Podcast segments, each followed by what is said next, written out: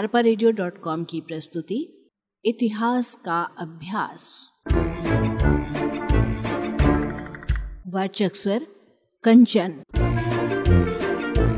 सामाजिक स्थिति। पहला, परिवार। उत्तर वैदिक काल में परिवार पितृसत्तात्मक होता था। संयुक्त परिवार की व्यवस्था प्रचलन में थी। परिवार का मुखिया पिता होता था। पिता को परिवार की समस्याओं को दूर करने और अपनी संतान पर विशेषाधिकार प्राप्त था। घर के सभी सदस्य परिवार के मुखिया का सम्मान करते थे और उसकी आज्ञाओं का अनुसरण करते थे। दूसरा, समाज में स्त्रियों की स्थिति। ऋग्वैदिक काल की अपेक्षा उत्तर वैदिक काल में स्त्रियों की स्थिति शोचनीय हो गई थी। सामाजिक एवं धार्मिक क्षेत्र में स्त्रियाँ अपना सम्मान और महत्ता खो रही थी। अब उन्हें मदिरा और जुए की श्रेणी में रखा जाने लगा था। कन्या का जन्म दुख का कारण माना जाने लगा था। अथर्व वेद में कन्या के जन्म पर खिन्नता व्यक्त की गई है। स्त्रियों को सभा और समिति में भाग लेने का अधिकार नहीं था। डॉक्टर वी एम आमटे का कथन है कि स्त्रियों को राजनीति में भाग लेने की आज्ञा नहीं थी। वे पुरुषों की भांति सभा में उपस्थित नहीं हो सकती थी।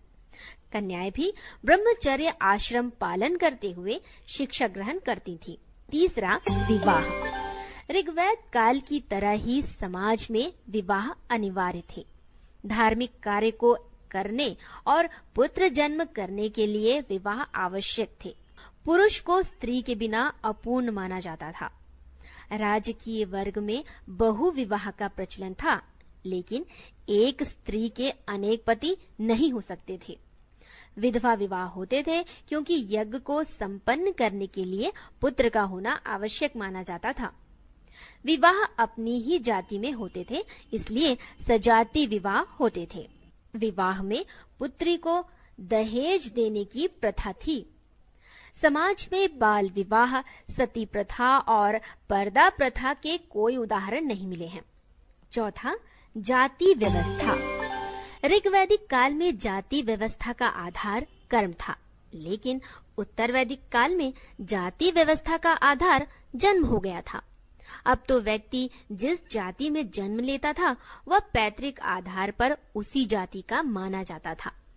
जाति व्यवस्था चार वर्गों में विभाजित की गई थी। ब्राह्मण, क्षत्रिय, वैश्य और शूद्र। धार्मिक कार्यों को संचालित करने वाले ब्राह्मण कहलाए। युद्ध में रत रहने वाले, क्षत्रिय, व्यापार और कृषि कार्य करने वाले, वैश्य और तीनों वर्गों की सेवा करने वाले शूद्र कहलाए। ब्राह्मणों और क्षत्रिय में अपनी श्रेष्ठता स्थापित करने के लिए प्रतिस्पर्धा चल रही थी। शूद्रों की स्थिति दयनीय थी। अब जाति व्यवस्था जटिल हो गई थी। ब्राह्मण, क्षत्रिय और वैश्य वर्ग का शूद्रों के साथ खान पान और विवाह निषेध था। अंतर जातीय विवाह नहीं होते थे। पांचवा, शिक्षा। उत्तर वैदिक काल में उपनयन संस्कार के पश्चात विद्यार्थी ब्रह्मचर्य का पालन करते हुए शिक्षा ग्रहण करने आश्रम जाते थे। ऋषियों की शिक्षा व्यवस्था ऐसी होती थी जिससे शिष्यों का चहुमुखी विकास हो। छठवा, आश्रम व्यवस्था। आर्यों की आयु सामान्यतः सौ वर्ष होती थी और इसी के आधार पर आश्रम व्यवस्था स्थापित की गई थी। 25-25 वर्ष के आधार पर आश्रम को चार भागों में विभक्त किया गया था। ब्रह्मचर्य, गृहस्थ, वानप्रस्थ और संन्यास आश्रम। ब्रह्मचार्य आश्रम, उपनयन संस्कार से 25 वर्ष तक। उपनयन संस्कार के पश्चात 25 वर्ष की आयु तक आर्य ब्रह्मचर्य का पालन करते हुए आश्रम में शिक्षा ग्रहण करते थे। शिष्य कठोर नियमों का पालन करते हुए विद्याध्ययन करते थे। गृहस्थ आश्रम 25 से 50 वर्ष। ब्रह्मचार्य आश्रम के बाद व्यक्ति गृहस्थ जीवन में प्रवेश करता था। वह सामाजिक, धार्मिक कर्तव्यों का पालन करता था। वानप्रस्थ आश्रम 50 से 75 वर्ष। इस आश्रम में मनुष्य सामाजिकता से विरक्त होकर वन की ओर गमन करेगा। वह मानसिक और आध्यात्मिक रूप से अपने को त्याग और तपस्या का जीवन व्यतीत करने के लिए तैयार करता था।